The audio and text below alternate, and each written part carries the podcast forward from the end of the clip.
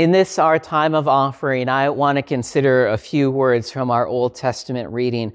Isaiah says, The grass withers and the flowers fall, but the word of the Lord stands forever. As we are coming to the end of another calendar year, we're very ready to say goodbye to 2020. But we are reminded of the succession of the years, how quickly time goes by.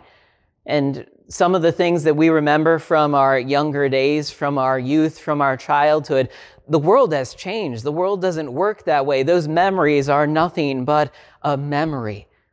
The world has changed. Life goes on. We're reminded of impermanence, that, that everything is always changing and nothing remains the same.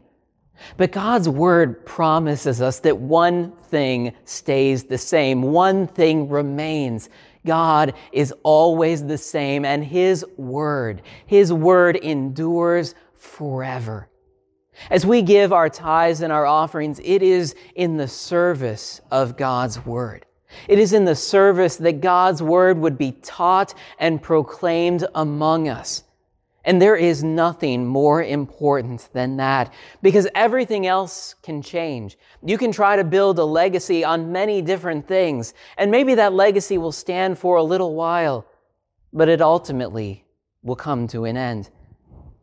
But when we build our life on God's Word, we are given that awesome promise that it will stand and it will endure.